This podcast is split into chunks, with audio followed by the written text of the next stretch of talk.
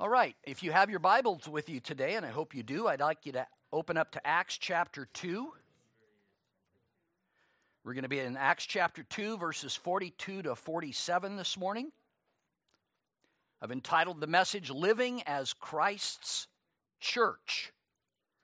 Uh, I heard an expression years ago. I don't know who originated it. There's a couple of you in this room that may, but um, I don't.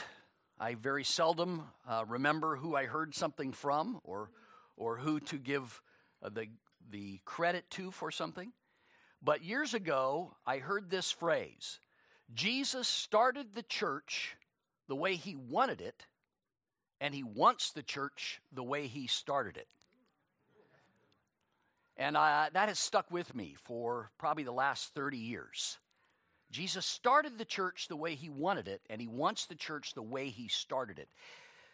We sometimes think the church needs to change with the times. But instead, the scripture keeps pointing us back to the beginning how the church was founded and what the church was taught from the beginning. And we're a church that believes that we should live our lives according to what the Word of God says. Well, we have a little problem in our church. And it's a problem that is very common in churches throughout this nation. It's a problem that is a reflection of the culture in which we live. And I believe it's a problem that's gotten worse over the last two years.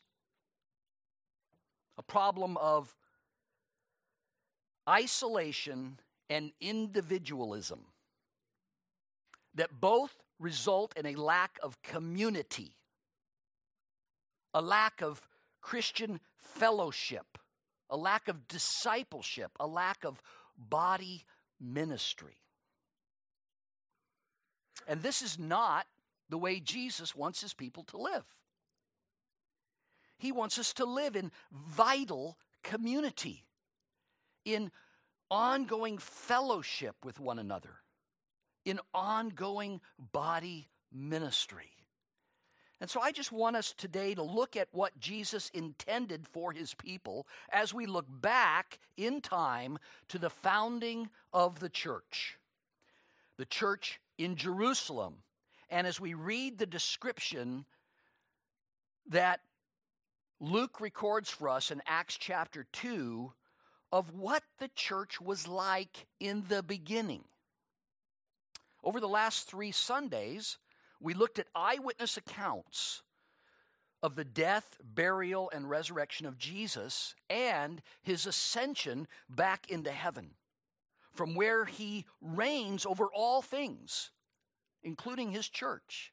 He is the head of his church. Amen? Not only did Jesus die to pay the penalty for our sins, but he also sent the Holy Spirit to empower his followers, to be his witnesses, to disciple others, and to minister one to another. As we read last Sunday, before ascending into heaven, Jesus instructed his disciples to remain in Jerusalem and await the promised gift of the Holy Spirit. Ten days later, on the day of Pentecost, God poured out the Holy Spirit upon the 120 followers of Christ who were prayerfully waiting in that upper room. Luke writes about this in Luke chapter 2. And then he includes the sermon that was preached that day by Peter that resulted in 3,000 being saved and added to the church. 3,000 responding to one sermon because of the power of the Holy Spirit working. Luke then gives us an account of what the church in Jerusalem was like during that early time of the founding of the church. And I believe this description serves as a model for all Christian churches, including our own. What we see here in this brief description we will see that the members of the early church were devoted, devoted to their spiritual duties, which led them to develop spiritual attitudes and behaviors, which then resulted in a spiritual impact in their community. And this is exactly what I believe we should desire to see at CFF. And it can happen if we follow their example. So I'd like you to stand, if you're able, for the reading of our text, Acts chapter 2, verses 42 to 47. Acts chapter 2, starting in verse 2. This is the word of the Lord. And they devoted themselves to the apostles' teaching and the fellowship, to the breaking of bread and the prayers. And awe came upon every soul and many wonders and signs were being done through the apostles. And all who believed were together and had all things in common. And they were selling their possessions and belongings and distributing the proceeds to all as any had need. And day by day, attending the temple together and breaking bread in their homes, they received their food with gladness and generous hearts, praising God and having favor with all the people. And the Lord added to their number day by day those who were being saved. Heavenly Father, thank you for this opportunity for us to read your word. Open our hearts to receive from you now. We ask it in Jesus' name. Amen. You may be seated.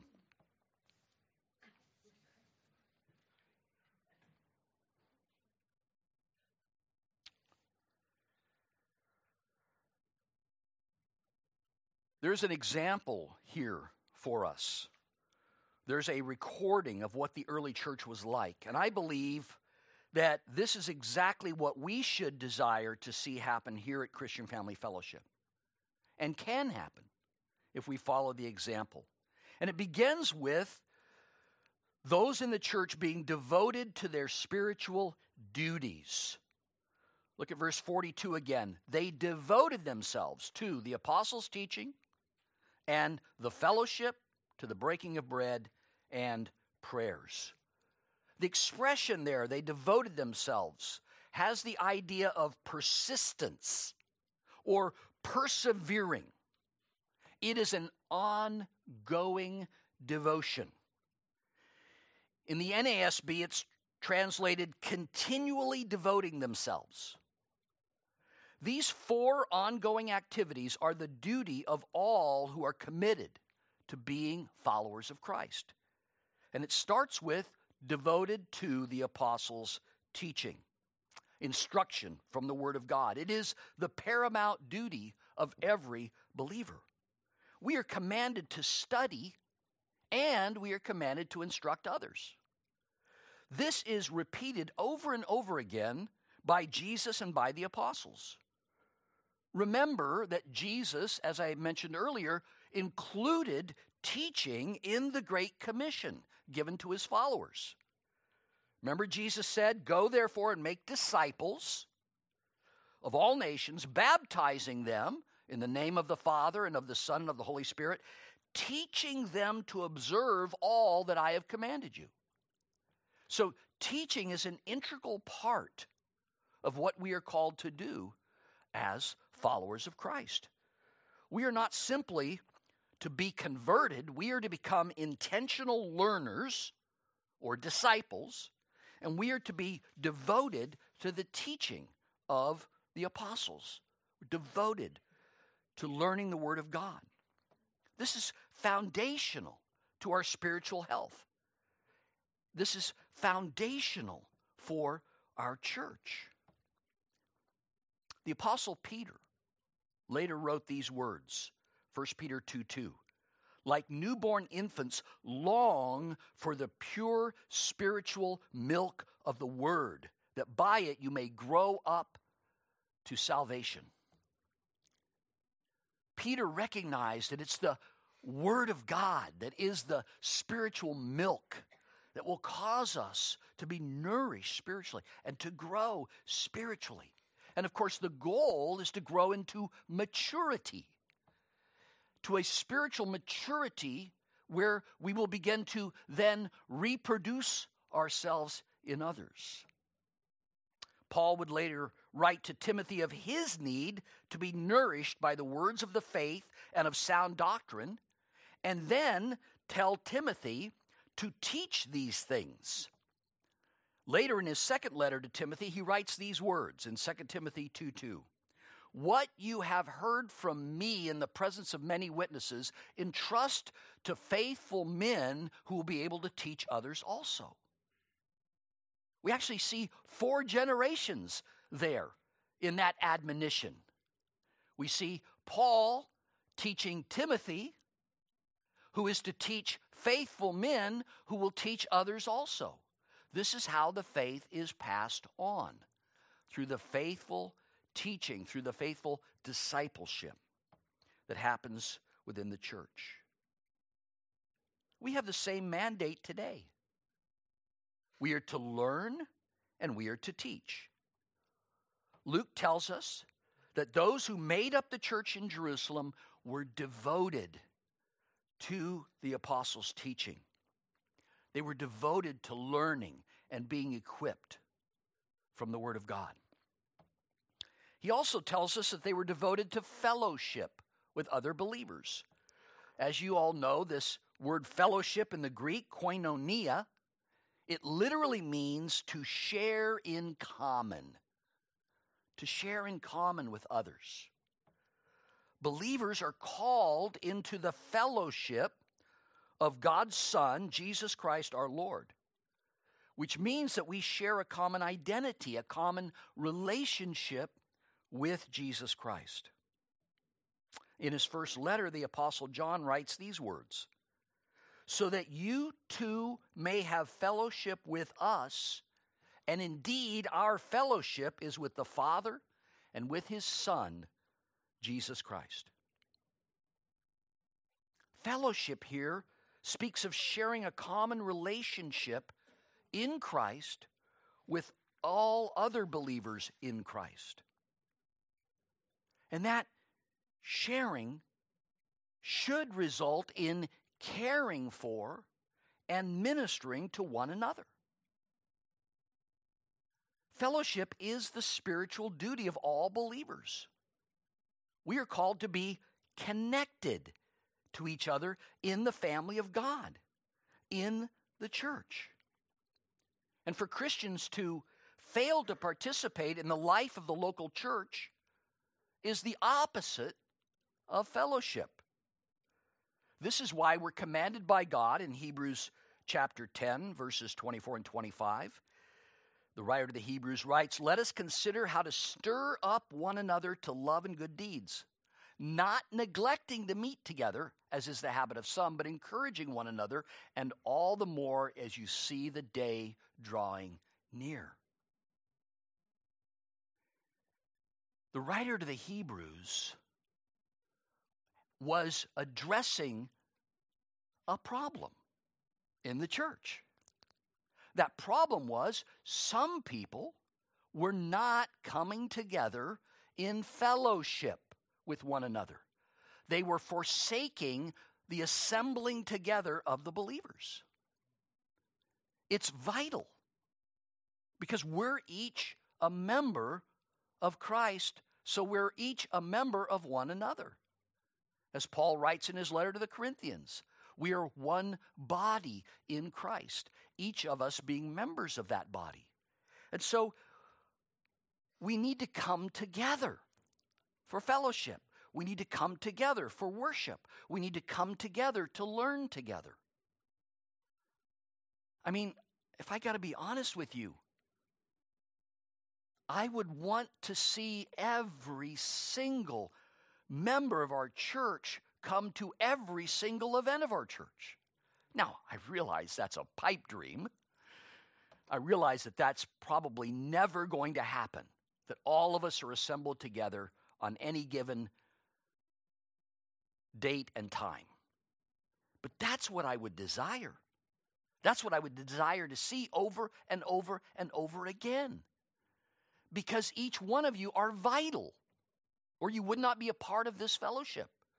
God brought you here so that you could be a vital, active participant in what God is doing in the midst of us. Scripture does not envision the Christian life as being lived apart from other believers in the local church. Instead, to be vitally connected with other believers in the local church. And this is why they were continually devoting themselves to the fellowship of the saints. Note, they were also devoted to the breaking of bread, which is the celebration of communion or the Lord's Supper. Part of their fellowship was the duty of observing communion together as a church family.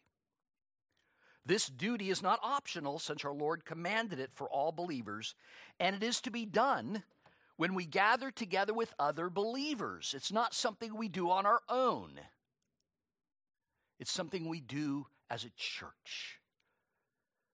And again, as your pastor, I would love to see all of us together on Communion Sunday, sharing the bread and the cup.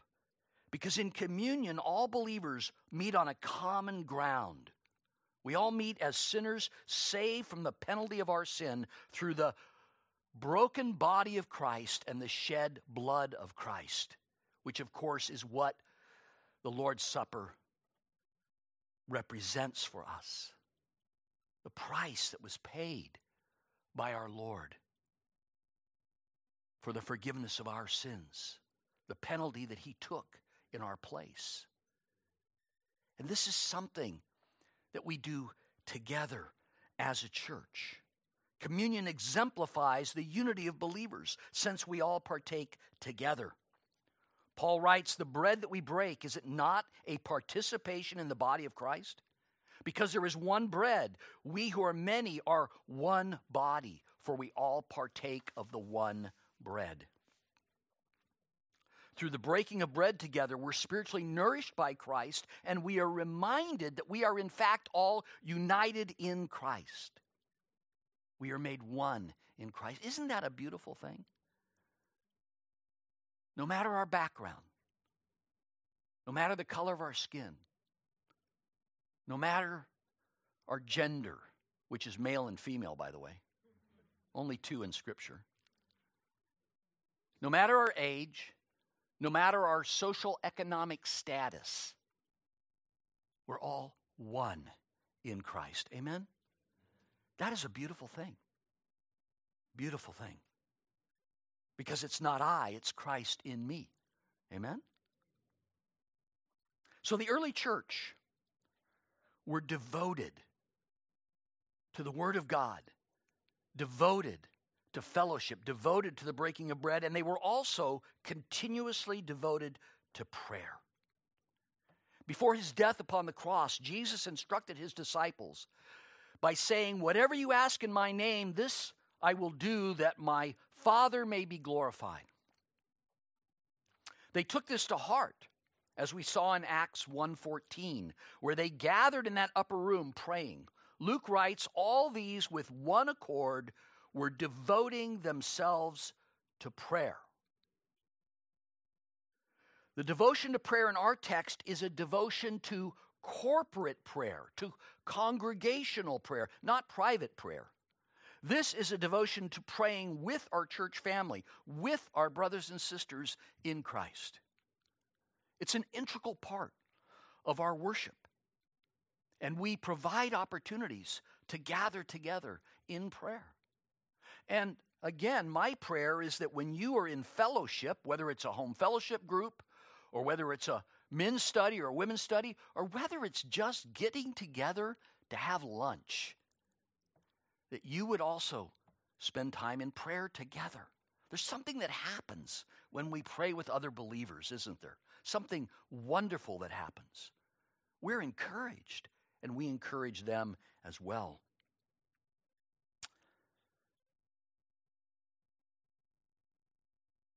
Sadly, there are times when prayer is neglected in many churches today, but it was not that way in the beginning. The early church understood the great privilege that they had to come before the throne of God through prayer. They saw the results in their lives and in their church. God answers prayer. Amen?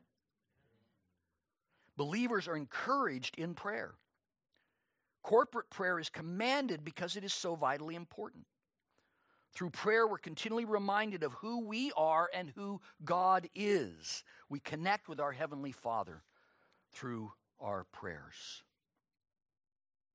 So the church in Jerusalem was devoted to the apostles' teaching, to fellowship, to breaking of bread, and to prayer. And we need likewise to be devoted to these things. This led to them developing spiritual attitudes and behaviors that set them apart from everyone else as followers of Christ. And Luke mentions some of these things.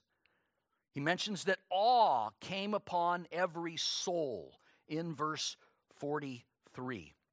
All who believed were together and had, oh, excuse me, and awe came upon every soul, and many wonders and signs were being done through the apostles. Awe, the word here means a fear or a sense of reverence. The effect of the members of this church being devoted to their spiritual duties was that those who observed them were filled with awe, knowing that God was at work in them and through them. I pray that when individuals come to visit our church, there's a sense of awe at being in the presence of God's people as we worship God. In fact, you know, I'm so blessed by the worship here because we're not a church that tries to entertain. We're a church that tries to draw our members into worshiping God. Amen? I, I just thank Pastor Don for that and, and Wendy and the rest of the worship team for leading us in the worship of God, making that the focus. We are blessed. And there should be a sense of awe in others as they see a church following Christ and living as Christ's church. Others should look at that and say, there's something there. God is working in their midst. We want to see that. Amen. The other thing that we saw in the early church was attesting miracles, signs, and wonders. These miracles were designed to attract attention and to result in attesting to the fact that God was at work in these men, in the apostles. We know that the ability to perform miracles was not given to all, but limited to the apostles and those associated with them. This validated them as those chosen by God to speak and write His word to His people.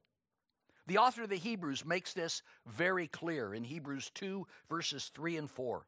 He writes this How shall we escape if we neglect so great a salvation? After it was first spoken through the Lord, it was confirmed by those who heard, God bearing witness with them by both signs and wonders, and by various miracles, and by gifts of the Holy Spirit, according to his own will. So God confirmed the preaching of the apostles with miracles to show that they were indeed his chosen messengers. Now we know that with the passing of the apostles and the completion of the canon of Scripture, the need for such confirming miracles ended. Today, we can confirm who speaks for God by comparing their teaching with God's revelation in Scripture. But remember, remember this. Although the gift of miracles is no longer existent, God is still performing miracles. Amen? In response to the prayers of his people. We're commanded to pray. Lay hands on the sick and pray for them. And the greatest miracle that we see over and over again is the miracle of conversion. Amen? God causes us to be born again. God causes us literally to be recreated in Christ. This is a miracle of God's grace and evidence of his steadfast love. Amen? And as we see individuals coming to know Christ, as we see individuals being baptized, as we see individuals being discipled, those things validate the message that we've been given to preach because we see God working in His church. The other thing we see here in this text is that the church cared for one another. There was a spiritual attitude that looked out for the needs of others. Look at verse 44. And all who believed were together and had all things in common. Verse 45 And they were selling their possessions and belongings and distributing the proceeds to all as any had need. They cared for each other. True Christian fellowship, koinonia, includes sharing with others who have needs. It includes generosity. Those who share in Christ share in God's nature, which includes generosity. And they are therefore generous to others. Has God been gracious to you? Does He call us to be gracious to others? Absolutely. He pours His love into our hearts so that we can pour that love into others. Those who are truly saved are given this desire to help others. And in the early church, they cared for one another, even to the point of selling land and possessions to help others in need. That's pretty amazing, isn't it? our caring for the needs of others should include financial needs, but it should also include spiritual needs and physical needs. That is one of the reasons why we have distributed to our church the Spiritual Interest Survey. Remember that? How many of you have received this and filled it out? Let me see your hands. Praise God. More hands not raised than raised, right? So you ask yourself, what is this, Pastor? What's the purpose of this? Well, the purpose of this is to give you an opportunity to be involved in helping meet the needs of others in the church. Are we called to do that? Amen. And so this allows us to know what your particular gifts, talents, abilities, or interests are so that we can know how to let the needs be known and put people in touch with others who can help meet those needs. You might say, Pastor, that's a little radical. I'm not sure I want to be involved in that. Well, don't talk to me about it. Talk to him about it. Because he says that's what we should be doing caring for one another, reaching out to meet one another's needs. And we need to be doing that if we're going to truly be a New Testament church. The early Christians shared of their possessions not because they were forced to do so, but for a far better reason because they loved others and wanted to share with them out of the blessings that God had shared with them. They were generous to others because God had been so generous to them. Their love compelled them to know the needs of others and then to meet those needs. There are needs in our little fellowship. Do you know those needs? What are you doing to know those needs? How are you reaching out to others to find out what those needs are? This is something I believe we could be doing better. I truly do. They cared for each other. And they also gathered together regularly. Look at verses 46 and 47 again. And day by day, attending the temple together and breaking bread in their homes, they received their food with gladness and generous hearts, praising God and having favor with all the people. They gathered together regularly. Now, we already talked about gathering together in corporate worship And we saw the writer to the Hebrews telling us that we need to do that. In this, we see they gathered together both for their formal worship services, but also from house to house. When Luke writes attending the temple together, that represents their formal gathered worship services. The only place where all the members of the Jerusalem church could meet together was on the Temple Mount, probably in one of the areas of the courtyard outside of the surrounding the temple. There they would practice their spiritual duties together, listening to the apostles' teaching, fellowship, breaking of bread, and prayers. This would be the equivalent of what we're doing right now in this morning worship service. But this was not the only time that they met together. They also met regularly, according to Luke, day by day. Now, that doesn't mean literally every single day, but it's talking about on a regular basis. They met together for fellowship, most likely in their homes. These would be informal gatherings that still centered around fellowship, body ministry, and worship. These informal gatherings were vitally important to the health and growth of the early church. In fact, I would say absolutely vital.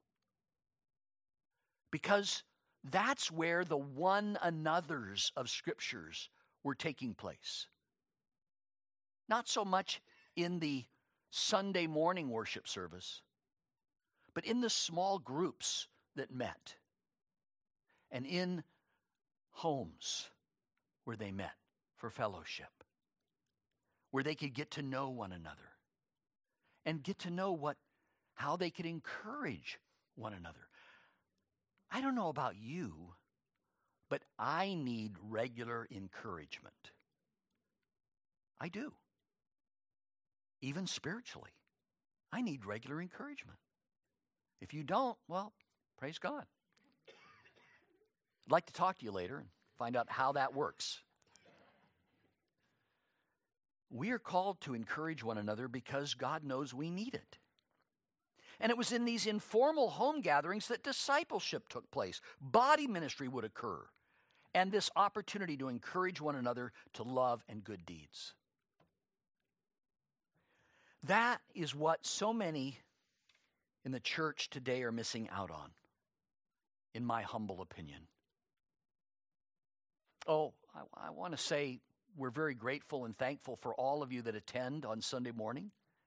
Uh, grateful for all of you that come early for Sunday school at 9 o'clock and for the fellowship time between Sunday school and church. But we want to encourage you to not make that your only time of gathering with the church. We want to encourage you to be involved in small groups, to be involved in the men's and women's ministries, to be involved in visitation, visiting other believers in their homes, visiting them in some cases in the hospital or in the care homes, getting to know them, reaching out to them.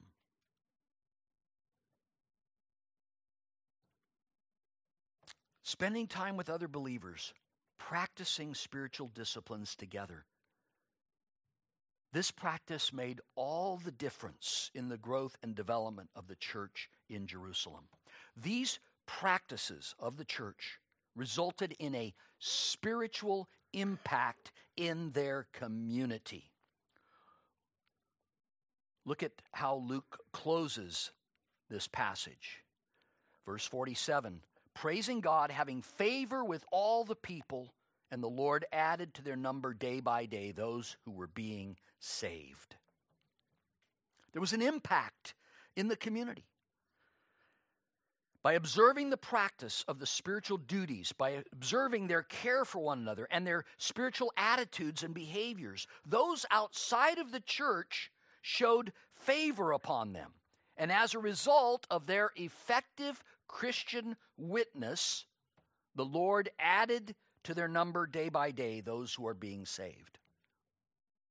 Now, make no mistake, salvation is from the Lord. Amen? No one can be saved except that God saves them. God works through His Spirit, but He also works through His Word, through the gospel, and He works through His people. We are called to be witnesses, both in word and in deed. We are the representatives of Christ on this planet. We are the members of His kingdom. Amen? He is our king. We are His ambassadors. And we are called to live our lives in such a way that we look different than everyone else. You might say we want to draw attention, not necessarily to ourselves, but to Christ who is in us. And then when we share Christ with others, both through proclaiming the gospel and through showing in our lives and in our church the transforming power that He brings to us, God can use that to bring others to Christ. Luke wants to leave no doubt that there is a direct connection between the community life within the church and the impact on the community outside of the church.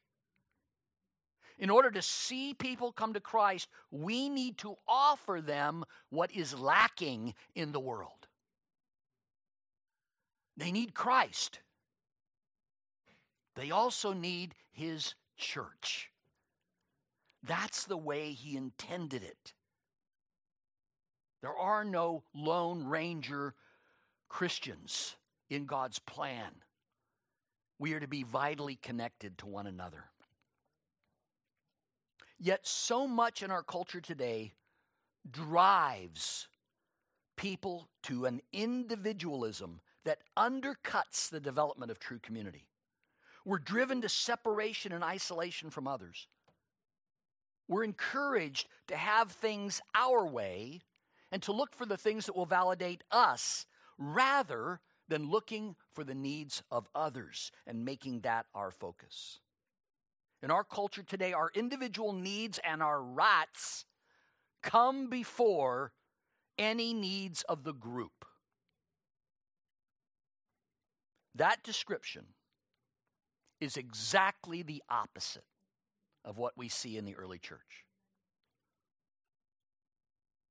We see that in the New Testament church, community was the focus, and the welfare of the members of the church was a priority.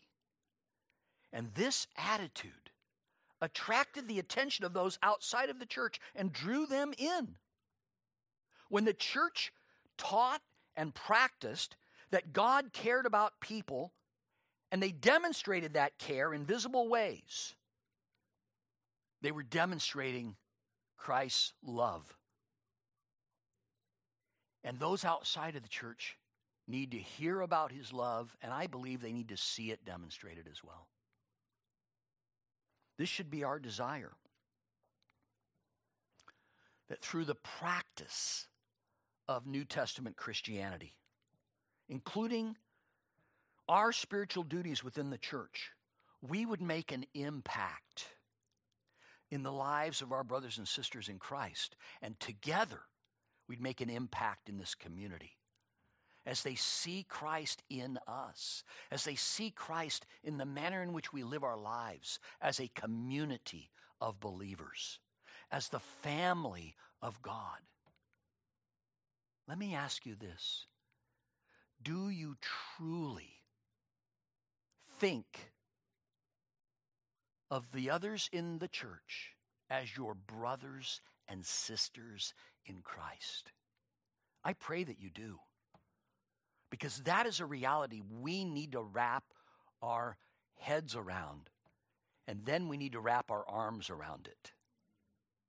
Okay? We're called to be a part of the family of God. And if we are going to see others come to know Christ, it's because they see the love of Christ in us and being practiced in the family of God. Amen? And I believe that as we do, God will bless our efforts by adding to our church those who are being saved. And of course, ultimately, that's our desire, isn't it? That God would be glorified in our lives, and He would be glorified in seeing many others come to know Christ as a result as well. There's work to be done. Amen? And we have His Spirit, we have His Word, and we have one another, our brothers and sisters in Christ, who can encourage us and help us to fulfill our role as members of this family of God. Let's pray. Heavenly Father, thank